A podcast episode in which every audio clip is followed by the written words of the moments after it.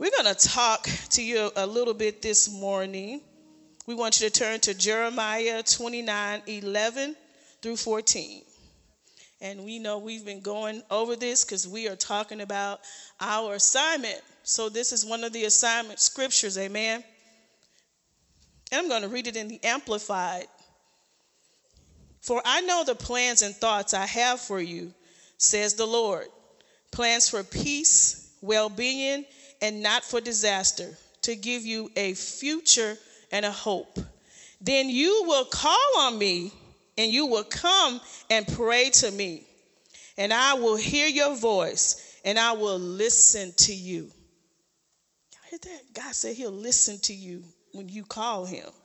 Then, with deep longing, you will seek me and require me as a vital necessity, and you will find me when you search for me with all your heart.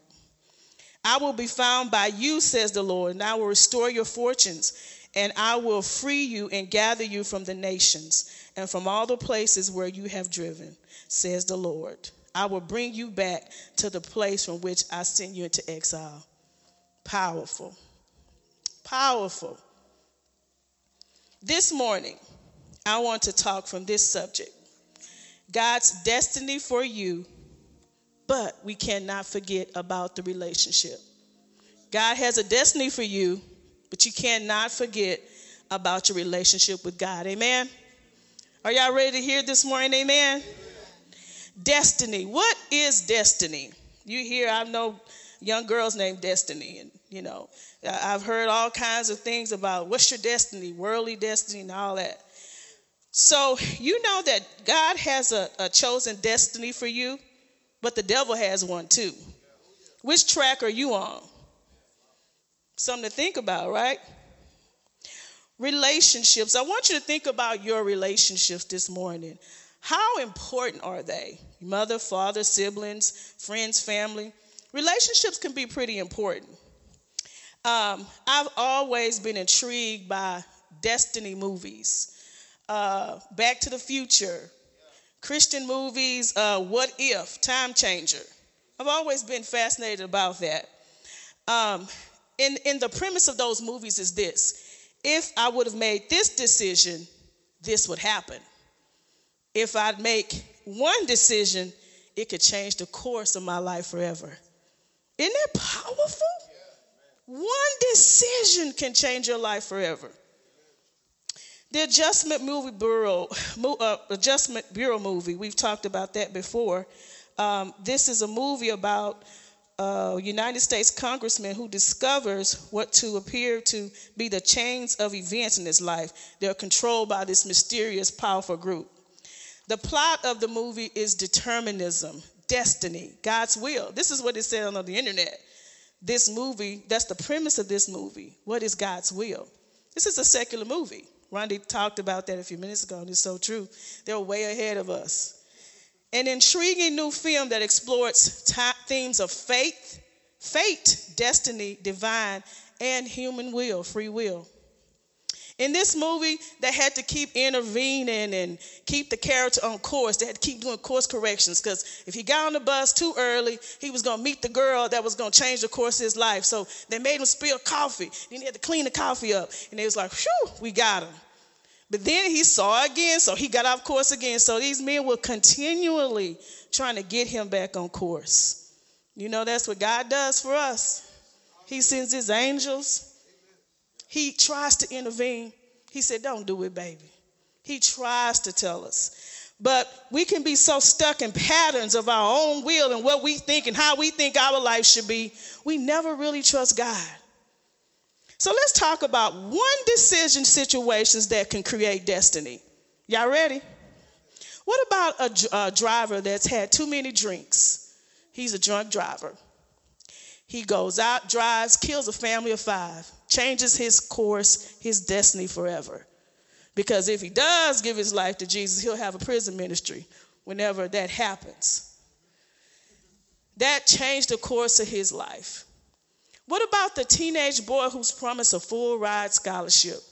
Then one night he takes a joyride with his friends and they rob a store.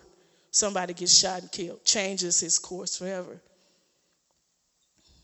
What about the young woman who gets with the wrong man and he tears her life to shreds, leaves her broke, busted, and disgusted? What about that? What about a man, a young man that has a baby mama over here and a baby mama over here and a baby mommy over here, and by the time he get married, he issuing out all his, ch- his check from with his baby mamas because of one decision. Y'all, y'all understand what I'm saying? Can change the course of your life. Destiny, the events will necessarily happen to a particular person or a thing in the future. I want you to repeat this after me. My decisions create my destiny. Let's say it one more time. My decisions create my destiny. Now, did I say my con- decisions create your destiny? No. Does pastor's decision create your destiny? No, your decisions create your destiny. I don't care how young you are, young ladies. I have a saying I tell my kids, and they're they're six, they're in sixth grade, they're 11 to 12 years old, they have autism and all that. I say, but the choices you make today will affect your future. I've said that from day one since I started teaching. It's true.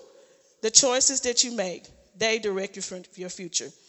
I can look over my life and I can clearly see some good decisions and some bad decisions that were made by my parents and grandparents. Uh, my mother was divorced at the age of 21. I mean, she got married when she was 16. And she made a decision not to let men run it all up and through our house because she had three girls. She made a decision. Don't even ask to go sleep over nobody's house because it wasn't happening. Don't even fix your lips. And the times I did fix my lips, I got in trouble because I was that kid. But why can't you? I was that. And she was so patient with me. I, I, I've learned so much from watching my mother rear us.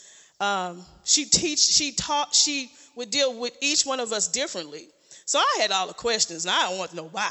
You know, you, I need to know why I can't go over Lisa house. She my friend and all this. And she just patiently say, Lungy, you, you can't go. She can't go. And I wanted to know why, but I know why now. Young mothers, it's, it's, it's not about you when you have children. We, I remember we could not hang around the bad kids on the street. We knew the bad kids. Everybody know the bad kids on the street? Okay, we couldn't hang around them. Don't go over there. Don't don't go to the door. You can, and we lived around the corner from a juke joint. If y'all know the juke joint is, it's a club for old people. That we we live around the corner from a juke joint. That's what we called it. Hole in the wall. I don't know. Just take your words. So, and we had friends who grandparents owned the juke joint. And boy, you better not be found around that corner at the juke joint because you was gonna be in trouble. My mother always said, It's enough of y'all to play together. It was four of us. It's enough of y'all. You can create your own games and you can play. Y'all can play together. And boy, we played. Playing don't owe me nothing because I was a tomboy. I climbed a tree, broke a leg, broke an arm. I stomped my toe. I did it all. So playing don't owe me nothing. That was just a side note. But my mother intentionally raised us. She decided some things up front. I got three girls. I'm a young mother. We're not, we're not doing that. And that, that insulated us from so many things. You understand what I'm saying?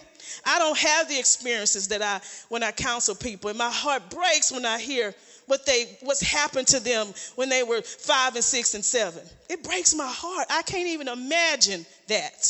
So I give honor to my mom this morning, Miss Janet Brooks. If you're looking, I love you and I appreciate you. Amen because you kept us from danger seen and unseen. Amen. Um, I was raised by my grandparents starting at the age of nine.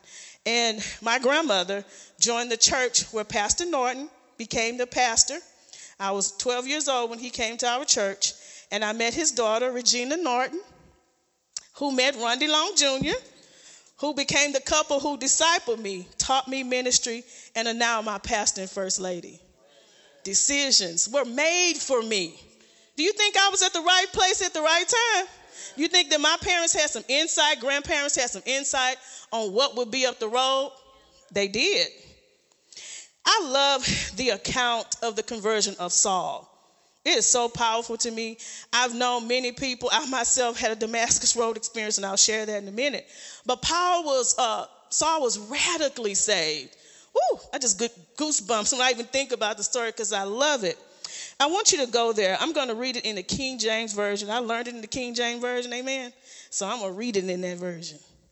And Saul, yet breathing out threats and slaughter against the disciples of the Lord, went unto the high priest. And he desired the letters to Damascus to the synagogues, that if he found any of his way, whether they were men or women, he might bring them bound to Jerusalem. Saul, he was still Saul, he was bad. He was a bad man. As he journeyed, as Paul journeyed near Damascus, and suddenly there shined around him a light from heaven, and he fell to the earth and heard a voice saying, Saul, Saul, why you persecuted me? And he said, Who art thou, Lord? I could just see Paul like, Oh my gosh, he got me. And the Lord said, I am Jesus whom you persecute. It is hard for thee to kiss, kiss against the pricks. And he trembled, astonished, saying, Lord, what would you have me to do? And the Lord said to him, Arise, go into the city, and it shall be told of thee what you must do. Let's stop right there. That was an instruction. So God told him to do. So now he's talking to a man who has killed Christians. And Jesus is Lord. So he was talking to people. He was talking to him. He killed Christians. You think God was Jesus was scared to talk to Paul? No, he's God. He saw. He's God. He knew what saw. He knew what he was doing. So he gave him instruction. He said, And the men which journeyed with him stood speechlessly, hearing a voice, but seeing no man. So that he had people with him. They could see Paul, I mean, Saul like tripping out, getting out on the ground, and they were like, What? We don't know what's going on. But something was happening to Saul. Then Saul rose from the earth, and his eyes were open. He saw no man, which means he was blind, but led him by his hand. They led him by his hand and brought him to Damascus. He was there for three days without sight, neither did he eat or drink. And then there was a man, a certain disciple in Damascus named Ananias, another instruction. So now God is dealing with Saul on his road to Damascus to go kill Christians. Then he talks to Ananias. Ananias, and the Lord said, and, the, and said the Lord in the vision, Ananias, he said, Behold, Lord, I'm right here.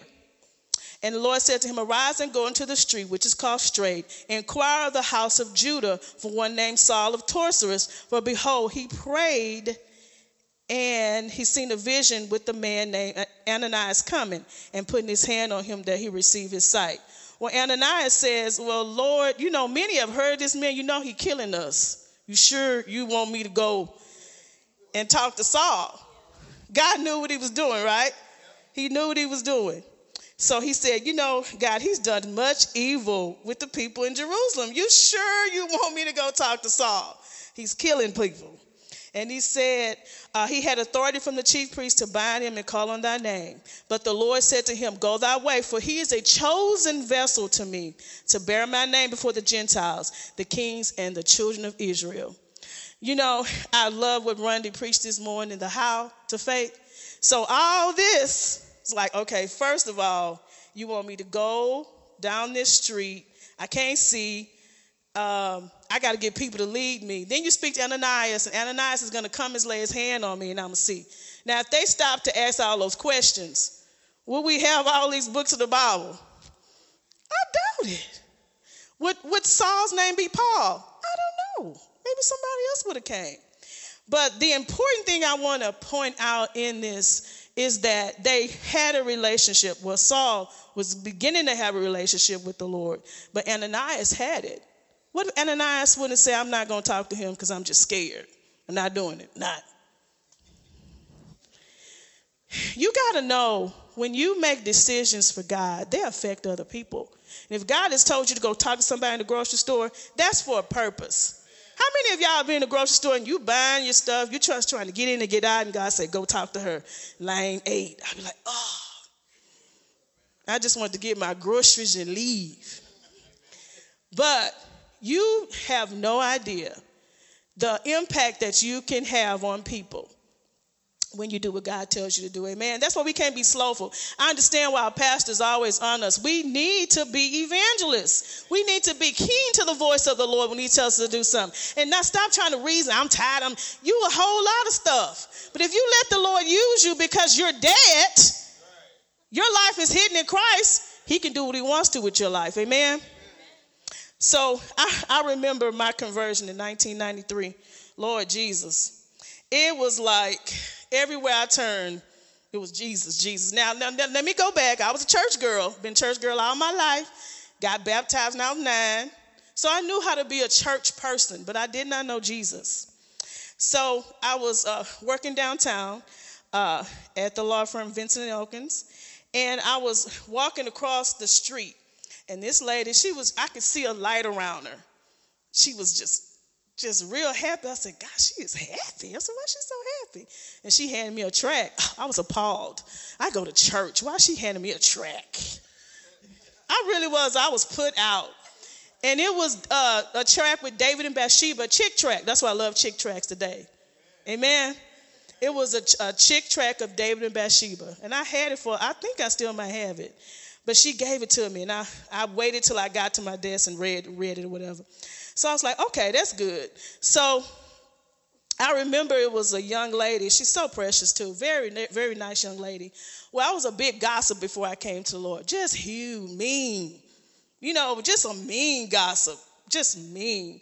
And um, I had started running my mouth um, about this girl to the people at work. And I was new, just foolish, just young. I think I was what I was 23. I was just young. And I didn't know God. Let me let me also say that I wasn't saved yet. So anyway, she, you know, I had always been very good about getting away with stuff I did. I was kind of like throw your rock and you better not say nothing, because didn't nobody really mess with me. I know, I know, I'm, I was four, I'm four foot eleven, but nobody really messed with me. I was just like, I put it out there, like, no, don't come for me. I was mean.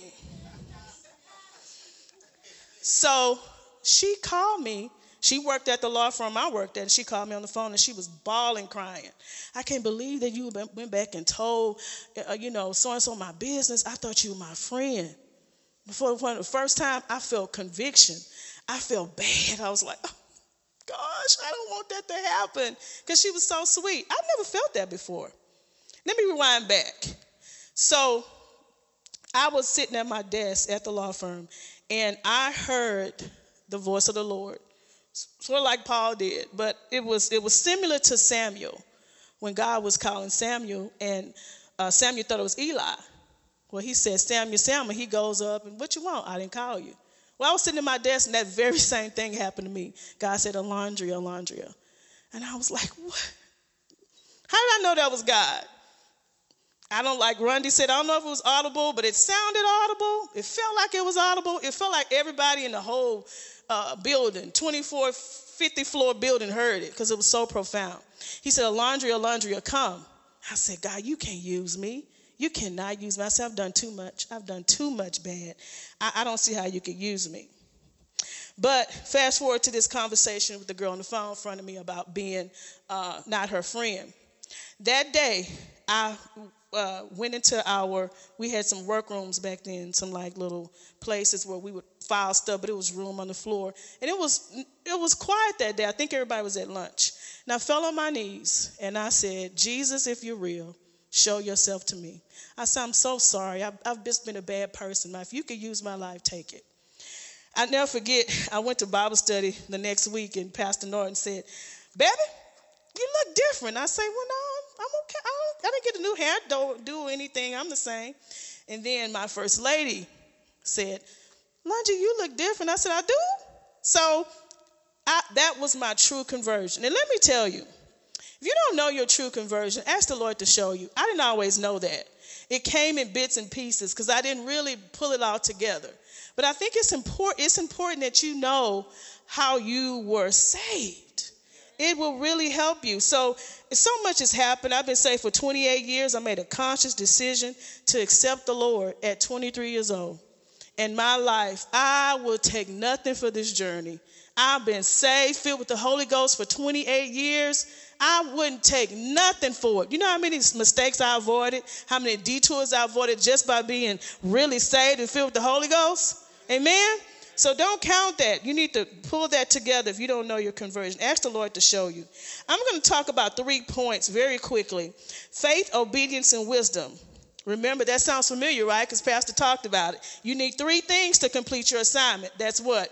Faith, obedience, and wisdom. I love the account of Abraham, the father of faith. And I'm going to read it in the King James Version. So, um, Genesis 15, 1 through 6. But after these things of the word of the Lord came to Abram in a vision. He was Abram, then wasn't Abraham yet. Do not be afraid, Abram. I am your shield and your exceedingly reward.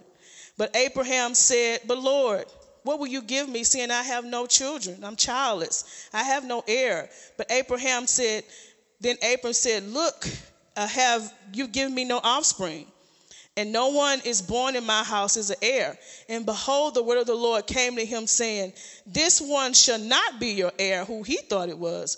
But the Lord said, It will come from your own body. So Abraham was already old by then when the Lord was telling him this, right? So he didn't think it would come from his own, his own body.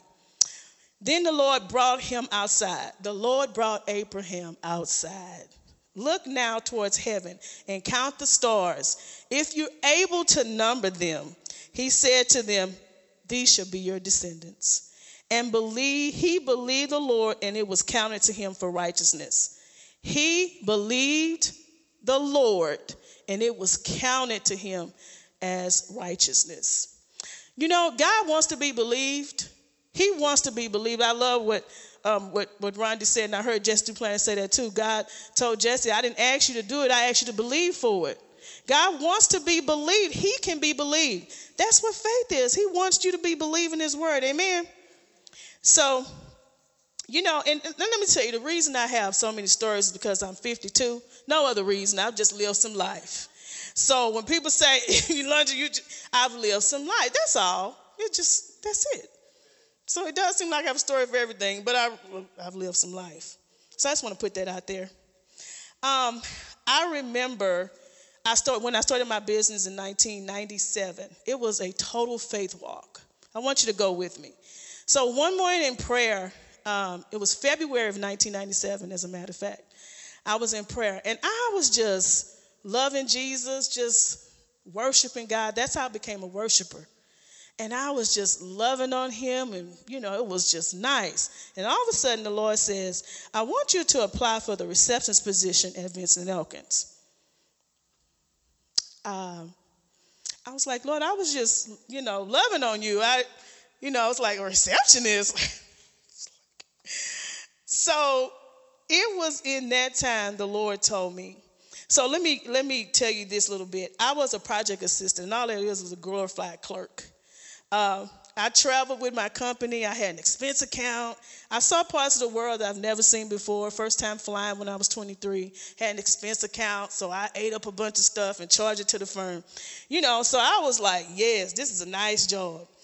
So when I when the Lord told me that, I was like, I don't want to be a receptionist. And just wasn't any receptionist, a relief receptionist at the same place I work. I couldn't understand that. The how, right? Like, how? Come on, God. I'm a project assistant. I had a big job, didn't make no money. But I, I had a big job. And um, well, well, I got the job because I had a associate's degree in to be a legal assistant. So I was a paralegal, but I, I didn't never want to be a paralegal. I just did it. But anyway, that was the track I was on. That was the track I was on. So God detoured my track. But I want to tell you, I want to remind you of this. In my relationship with the Lord, I really was. I didn't when thinking about no job. I was just like, God, you're so good. Thank you so much. And it was just in that little relationship time where He broke in and said, "Do this." Now I, I didn't. I, I truly didn't fuss a lot. I was just like, I don't know how you're gonna do this, but okay. So here I go, filled out application, be a relief receptionist, told my family, and they were, I mean, opposition, they act like they was they was losing their job. I couldn't understand that. The opposition just came, well, you I've been telling everybody you're a paralegal, but I'm not a paralegal. Why would you tell people I'm a paralegal? And I don't understand what they have to do with you.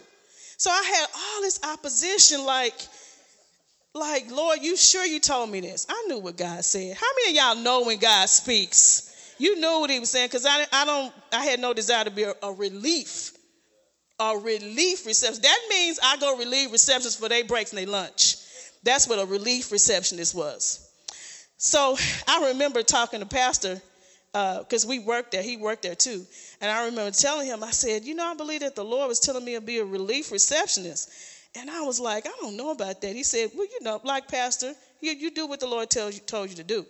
So anyway, I, I did it, and, my boss, who was really had me on this track to be a legal assistant, and I, to this day, I I really don't know why I did that. I, law is not me. I just don't know why. But anyway, she had me on the track in her head that she wanted me to be a legal assistant. So when I told her, she was like, "Why are you doing this?" And I just finally, so I said, "Cause God said it." She's like, "Okay," and she just signed the paper because she had to sign the paper. And uh, it was it was interesting. So fast, fast, fast forward. Um, I got the job, and I was sitting out at this receptionist desk. Now remember, uh, being a project assistant, or you don't know, a legal assistant, you're moving. You're, you're going through documents. You're going to other law firms. Uh, I was traveling a lot, almost every weekend. And it was just, it was fast. So here I am sitting down slow at the receptionist desk. Door barely open. And then answering the phone, Vinson and Elkins. Somebody the elevator. Good morning. It was real slow. I was like, dang, this is not really what I expected. But I knew what the Lord had said. So one day at the receptionist desk, it was really quiet. The Lord spoke this you will have a business of creating designs. And when he said that, I saw baskets, I saw flowers, I saw all this stuff flash from my eyes, and I said, Lord, I don't know how to do that. I don't know how to do that. I was just saying, I don't know how to do that. I don't know how to do that. And he said, You will. I could really relate to Moses and Noah. I don't know if they had, well, we know Moses had a lot of back talk. I can't talk. You know, Noah was like, okay, I'm going to do it. But then I was like, I just started breathing hard. I started sweating just all that stuff. Because no one in my family had ever had a business. Nobody. You don't do that. You go work for the city or somewhere and then you retire and you sit at home. That was the expectation. That was it. So I was like, I, you know, I was like, I was shaking in my boots. For the young people, I was nervous but I did it. Uh, then he's so God is so brilliant, right? Because He's the creator of all things. He started talking to me about a website in 1997. So in 1997, you got to know if you had a website, you were doing big business. I mean, big. I was like, Lord, we have a website. I was like, oh gosh. I was just freaking out because I couldn't believe all this was coming. It didn't look good. It didn't feel good, y'all, but I did it. If you're writing, I want you to write this down. This is very important because the Lord gave me this, so I want you to get it. Develop your relationship with the Lord so He can speak to you. Stop trying to come up, to come to Him to give you the next thing and enjoy the relationship. I'm going to say it again. Develop your relationship with the Lord so He can speak to you. Stop trying to come up to give Him, stop trying to come to Him to give you the next thing and enjoy the relationship. Just enjoy the relationship because that's when you will meet Him. That was one decision, I promise you, that changed the course of my life. While people were raising their children, I was starting a business. Uh, all my friends around me were having children, but I was, I was having a business. Today, that business, 24 years later, is a lucrative business. It has supported me all these years. I work full time. I've done it for full time, part time. I've done hundreds of weddings, decorated houses, funerals. I'm a full service florist company. And I would never stop this business. Why? Because God gave it to me. But it was in that relationship, guys. It wasn't like, it was just in that relationship. The Lord knows what gifts He has in you. But it was at that relationship time when I was just loving on him that he told me. And I know we can get to that point when I was a young Christian, I was like, okay, God, do I do Mary Kay? Do I do this? Do I do that? Come on, do I go to school? Come on, Lord, tell me right now. That's not how it's going to work. God wants you to want him. Amen. He wants you to want him. He wants to be wanted. So if you coming to him just to get what he can give you, uh-uh, it's not to happen. I was, I, when I tell you it was a faith walk every step of the way. And I, I, I, thought about the other day. I think, well, I believe the Lord told me this. I'm to have to write a book because it was so much that happened with the starting of the business. But one thing that was so profound, I put on my business card Romans 4 20 and 21. And we can go there. Romans 4 20 through 21. He staggered, not at the promise of God, but this is Abraham. This is talking about Abraham. Of God through unbelief, but was strong in faith, giving glory to God, and being fully persuaded that what he had promised, he was able to perform it. I promise you, I said this scripture 500 times because I was so afraid. But God gave it to me, so he was able to perform it. So that's why I understand um, a little bit, you know, as I keep growing, I'm learning more about Abraham and the decision he had to make to believe God. But Abraham had a relationship with the Lord. This just wasn't somebody like Saul. He was walking by, he had a relationship with the Lord. So that is so important. That's the premise of my message today that your relationship is rekindled with the Lord. Amen. If you don't have one, you can have one today. So I love the scripture in Proverbs that says, uh, Let others people praise you.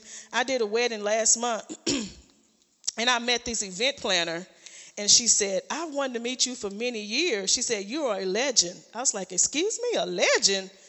Legend's like, you know, I don't know. I was like, I was I was taking pictures and stuff, snap, snap, snap, but I don't get off on that. That's why you should let other people praise you, because I was there to drop off the flowers and leave. But that was so refreshing to know what God started, what He started 24 years ago, that it affected somebody. This lady I'd never seen in my life. She's a Christian too, filled with the Holy Ghost. Amen. So faith, let's read uh, Romans 10 and 17. So then faith comes by hearing and hearing the word of God. That's how your faith comes. You know, make intentional things to increase your faith. Listen to the messages. Pastor tells us all the time when he gives a charge over this pulpit to listen to a message, you better be listening to that message because it's so powerful in that. When the instruction, when you follow the instruction, you are truly blessed. Now faith is the substance of things hoped for and the evidence of things not seen. That's Hebrews 11 and 1. But without faith, it is impossible to please God. For him that come to him must believe that he's a rewarder of him that diligently seek him. For what, whatsoever is not of faith is sin. That's Romans uh, 14 and 23. If you don't have that highlighted in your Bible, that needs to be highlighted. For whatever is not faith is sin. You cannot please God without faith. Get your faith up. Believe God. He wants to be believed. Will you believe Him today? Amen. It'll change the course of your life. Number two, obedience. If you will do it. So if you would do it, that's what obedience is. You will do it. Um, the account, and I'm not going to read all of it, but I want to briefly talk about Noah. Uh, Rondi did in the first service. But he basically talked about he was getting ready to prepare the ark. Again, Noah had a relationship with the Lord. That's how he could talk to him. Uh, in verse 22, I'll skip, I'll read uh, 6 and 22. Noah did according to all that God commanded him to do so. So if you go back to 13, he gives him great instructions like um, I'm going to end all the flesh on the earth because it's filled with violence. I will destroy the earth. He said, Make an ark of gopher wood, make rooms in the ark, and cover it inside and out.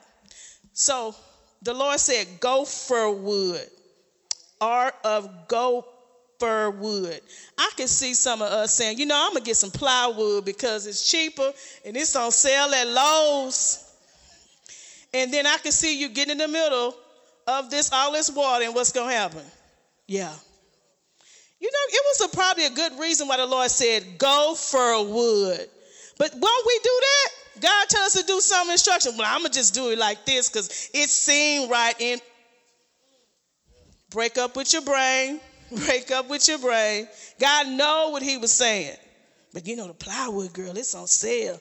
And you know, when I'm going to get the plywood, you're going to make a mess. The obedience is in the instruction, amen. Isaiah 119, if you are willing and obedient, you will eat the good the, of the land. That's two things. You got to be willing and you got to be obedient. You could be obedient, but you're not willing. You're still not going to eat the good of the land. I want you to hear that scripture because it's powerful. You can get one without the other, but if you do both of them, you get the good of the land. I did a show uh, on my show a few uh, years ago. I think it was last year. It was called The Ifs in the Bible. That is so powerful, the word if. You know, it's all over the Bible. If you do this, I'll do that. So if means it's an introduction to a conditional clause, meaning if you do this, you get this. If you don't get this, you don't get that. So the if scriptures are found in, let's see, the American Standard uh, Version of the Bible, 1,588 times. In the modified King James Version, it's found 1,670 times. The word if. Isn't that that's powerful, right?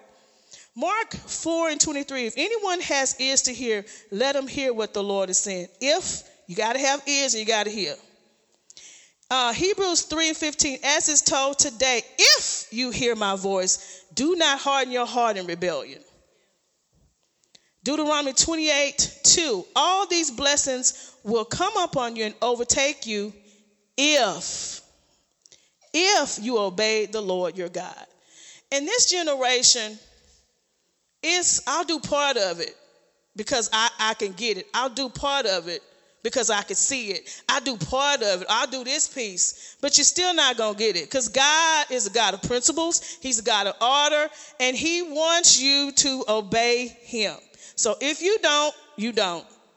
If you believe in your heart that Christ raised Jesus from the dead, you will be saved if you believe it. If it's a big word in the Bible. Amen. Uh, another if. T- today, okay, all the blessings will overcome and take you if you obey the Lord my God. So I want to talk about one more quick story, I believe. Yes. Um, I want to talk about being obedient. And it's very important, young people. I want you to hear me, uh, the littlest one here. I want you to hear me. It's important to obey your parents. And uh, because it is right in the Lord, is what the scripture says. I, uh, like I said, I was raised by my grandparents, and I had a unique, unique relationship with my grandparents. They were sweet people. Uh, they brought me to church. Uh, my grandfather was a deacon at his church, and they were just sweet people. But I remember when I was 18, I wanted a car, and I was saving up my money, and I worked two jobs, three jobs, went to school. I was I've always been a hard worker, never been afraid of work. So I would go to, to school, I would put on my uniform for one job, go to school, leave school, go to work, have my uniform on, then have my other uniform on. These are all fast food restaurants too put my other uniform on at the other job and go to the job next door. And I had my other uniform for the other job in my car for the next fast food job. Yeah, I was working. So my grandfather would see my work ethic. He wasn't a man of a lot of words, but I honored him. We always said yes, ma'am, no, ma'am. You better not say yes, you'll get popped. You get popped in your mouth. You say, yes, ma'am, no, ma'am. Then if you even slip out one day, they be getting them eyes. You be like, yes, yes, ma'am, yes, ma'am. So my grandfather was a man of few words, but I'll never forget. And I honor him today. He's gone on to be with the Lord. Um, he came to my in my room one day. He said, Michelle, they couldn't say Alondria, so they called my middle name Michelle. So she, he said, You got your money for your car? I said, Yes, sir. He said, Okay, let's get your money, go get your car. I was so excited. my first car at 18. I had a 1985 Plymouth Reliant. It was brown. It was nice. I was so happy. But one thing I, uh, about my grandfather, knowing that I obeyed him, I helped him and my grandmother as much as I could. And Ephesians 6 1 says, Obey your parents, for it is right in the Lord. It is right in the Lord to obey your parents. And I want you to write this wisdom key down because it's going to go with everything I just said. Someone is always observing you who is capable of greatly blessing you. Someone is always observing you who is capable of greatly blessing you. That's true. My grandfather, he, like I said, he wouldn't have man a few words, but he knew I honored him, I obeyed him, I respected him, and he got me a car and paid my insurance for until I got married, till I left the house. So they so they they see me working hard. So honor children, honor your parents. If they tell you something, they know what they're talking about. You might think it's old school, you might, you know, jump and kick against stuff, but honor your parents. Obedience is tied to many blessings. Obedience is tied to so many blessings, and I can't get into more of that, but it's tied to so much when you obey. My last point is wisdom how to do it. Proverbs 11 and 2 Pride goes, then comes disgrace, but with the humble comes wisdom. The way of the fool is right in his own eyes, but a wise man listens to advice. That's Proverbs 12 and 15. So I always say, you know, you really need a kingdom mind to be a Christian.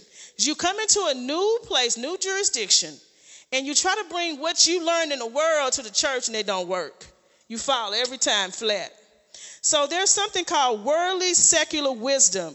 That tends to be self-centered. It exalts itself. It exalts ourselves. When our heart is not submitted to God, we harbor pride, jealousy, and selfish ambitions. We use our wisdom against others. God's word causes such wisdom as earthly, unspiritual, demonic. Jesus pointed out that Satan fosters such thinking and gets people to focus on things from a human point of view, not from God. Jesus calls us to be wise as shrewd as serpents, but the, this wisdom is very unlike the worldly wisdom. Because godly wisdom, this is godly wisdom. It's innocent, it's gentle, it's reasonable, it's peace loving, it's impartial, and it's sincere. It's full of mercy and willing to yield to others. It leads to godliness and peaceful relationships with others. Amen. And that's James 3 and 17. But the wisdom from above is first pure, then peaceable, gentle, open to reason, full of mercy and good fruits, impartial and sincere. A harvest of righteousness is sown in peace by those who make peace. The accounts that we read today, we talked about Abraham, Saul to Paul's conversion, Noah. They all had wisdom from God on how to do it. That's our word for today, Rondi, how to do it. He told them exactly what to do. Some of them had questions. Some of them was like, okay, God, you said it because I have a relationship with you. I know you said it, so I'm going to do it. The precision of the instructions for all of them was to do something.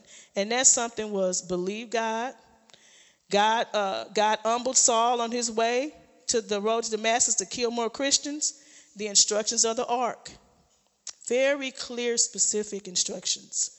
This wisdom from above is godly wisdom, and we need it. One more point the Lord gave me. I want you to write it down if you're writing. Impulsivity is not wisdom. Passivity is not using wisdom. Just doing something is not wisdom. You need to know how to do it. I'm going to say that again. Impulsivity is not wisdom. Passivity is using is not using wisdom. Just doing something is not wisdom. You need to know how to do it. What better way to find out what to do it than to get with the God who created everything?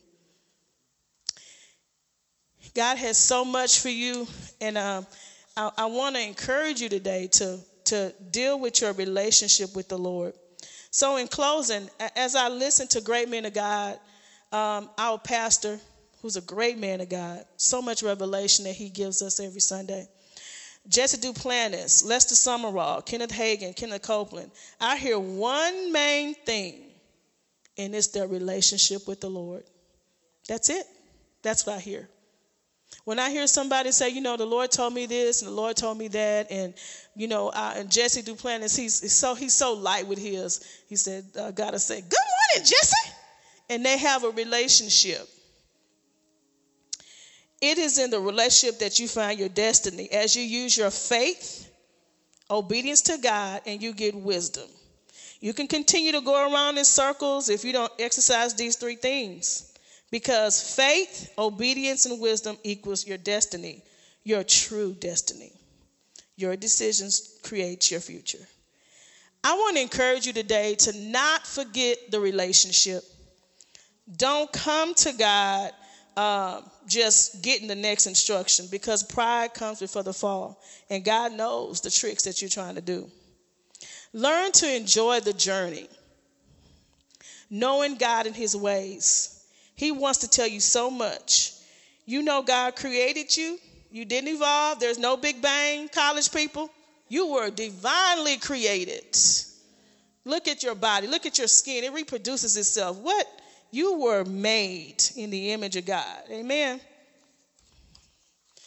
I was thought about this other day. My little nieces were playing hide and seek, and they're seven and ten. And the one that's seven, she uh, hid up under the table, and of course we could all see her. So my niece that's ten, she was like, "Okay, I see you," and we all seen her. But for some reason, she thought we couldn't see her because the table covered her head. That's how some of us do with God especially when we're doing our own thing. Oh, you can't see me. No, I can still see you. I still see you. God is everywhere, beholding the good and the evil. You cannot hide from God. He is your creator. And whether you acknowledge it or not, He is your creator. I believe it's the trick of the devil that relationships are dumbed down to how many friends you have on social media, how many friends you have on Facebook. I, I don't get that. And what I especially don't get is why somebody friends you and you don't know them. Like why? And I and I guess I'm old because I don't understand that.